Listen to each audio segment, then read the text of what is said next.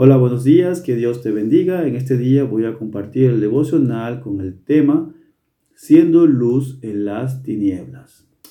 Vamos a leer el texto en Mateo 5, 14. Dice, Vosotros sois la luz del mundo. Una ciudad sentada sobre un monte no se puede esconder, ni se enciende una luz y se pone debajo de un almud, sino sobre el candelero y alumbra a todos los que están en casa. Así alumbre vuestras luz delante de los hombres para que vean vuestras buenas obras y glorifiquen a vuestro Padre que está en los cielos. Recuerdo cuando era pequeño, eh, escuchaba, cantábamos en la escuela dominical la canción, que, la canción que dice, cuidado con tus ojos lo que ven, cuidado con tus oídos lo que escuchan, cuidado con tu boca lo que habla, cuidado con tus manos lo que hacen y cuidado con tus pies hacia dónde te lleva porque arriba en el cielo está Dios mirando lo que hacemos. Entonces, muchas veces creemos que solamente para los niños hay que estar pendientes de lo que ven, lo que escuchan, lo que hacen, lo que aprenden. Y nos olvidamos de nosotros. Nosotros también somos influenciados por este mundo. Entonces, ¿cómo podemos ser luz en las tinieblas? ¿Cómo podemos Vivir de una forma en que cuando los hombres nos vean, lleven a glorificar a Dios.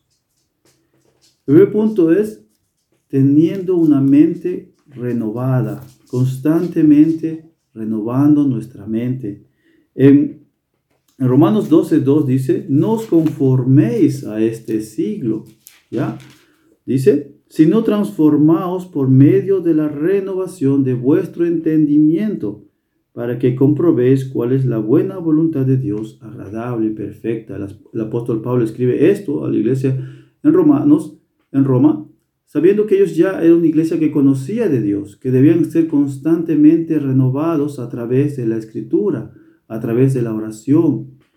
Igualmente para nosotros, la pregunta es, ¿qué influye en tu, vida? ¿Qué es lo que a ti te anima y te motiva a vivir día a día? Es la, escritura, es el influencer, el youtuber que está de moda en internet, es tu amigo que no conoce de Dios. Son libros, escritores que no conocen de Dios, que, que hacen que tu mente piense de una forma. Como creyentes estamos llamados a constantemente renovar a través de la escritura, a través de la escritura debemos quitar ese pecado, esos pensamientos que van en contra de Dios. Lo primero que debemos hacer es eso. ¿Qué estoy pensando? Creo yo que la escritura es la palabra de Dios, que es perfecta y que no tiene errores.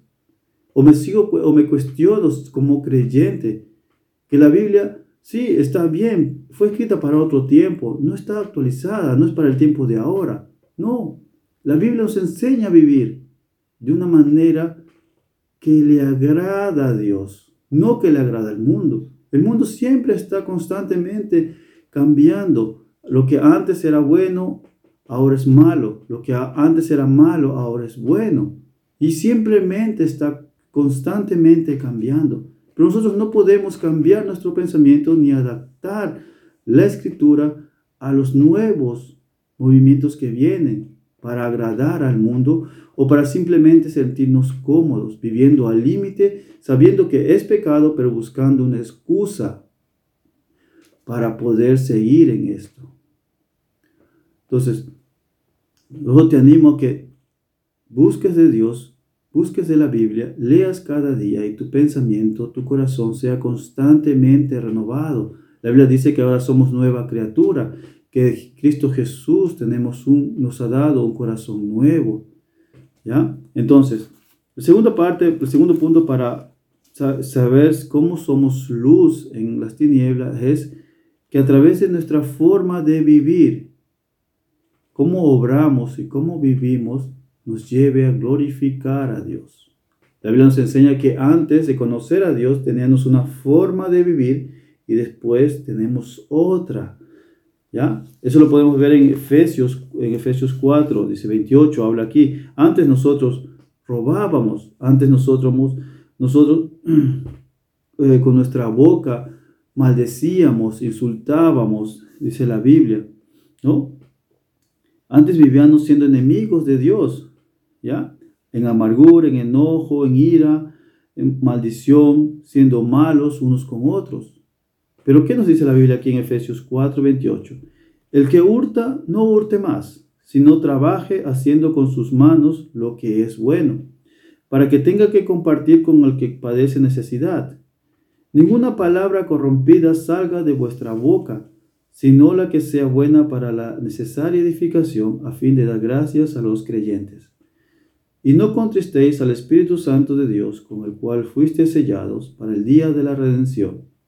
Quítese de vosotros toda amargura, enojo, ira, gritería y maledicencia, y toda malicia. Antes sed benignos unos con otros, misericordiosos, perdonándoos unos a otros como Dios también os perdonó a vosotros en Cristo. ¿Ya? Nos dice una forma, una nueva manera de vivir. En Cristo Jesús dice la Biblia que somos nueva criatura.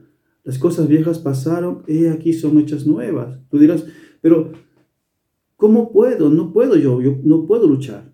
¿Tienes el Espíritu de Cristo? ¿Eres creyente ya? ¿Tu esperanza y tu confianza está en Jesucristo? Si no es así, yo te invito, como dice aquí, como Él os perdonó a vosotros en Cristo. ¿Has escuchado el Evangelio? Que Cristo Jesús vino a esta tierra y murió por nuestros pecados, para que todo aquel que en Él crea no se pierda, mas tenga vida eterna. ¿Estás en paz con Dios? ¿Te has reconciliado con Dios? La Biblia dice cuando somos hijos de Dios, él manda de su Espíritu Santo y eso es lo que nos ayuda cada día a seguir creciendo en, santificación. Cada día nos damos cuenta. La diferencia de ahora y antes es, antes cuando no conocía a Dios, yo creía que era bien, que estaba bien, que yo gritara a una persona, que yo le insultara, que yo la humillara. Hoy, cuando yo hago eso, me doy cuenta que está mal, porque el Espíritu de Dios me redarguye y me hace dar cuenta que he fallado. Por eso la Biblia dice, aunque el justo siete veces cayera, siete veces se levantará.